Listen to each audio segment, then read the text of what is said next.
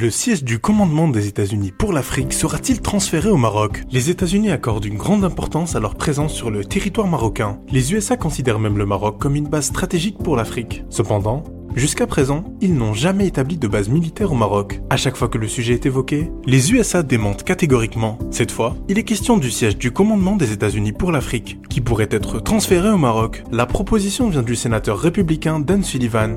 Ce dernier a appelé à installer le siège de l'Africom au Maroc lors de l'audition générale Michel Langlais par la Commission des Forces armées au Sénat le 16 mars. Pour le sénateur de l'Alaska, le maintien du siège de commandement en Europe est une aberration. On ne sait pas où le placer. Par conséquent, on le maintient en Allemagne, a-t-il indiqué en affirmant que le Maroc serait un excellent candidat pour accueillir le siège de l'Africom. C'est l'un de nos plus anciens alliés. Je pense qu'il est temps que le quartier général de l'Africom soit transféré quelque part. Pourquoi pas au Maroc? Qui serait un bon candidat? A plaidé ce sénateur, connu pour ses positions pro-marocaines.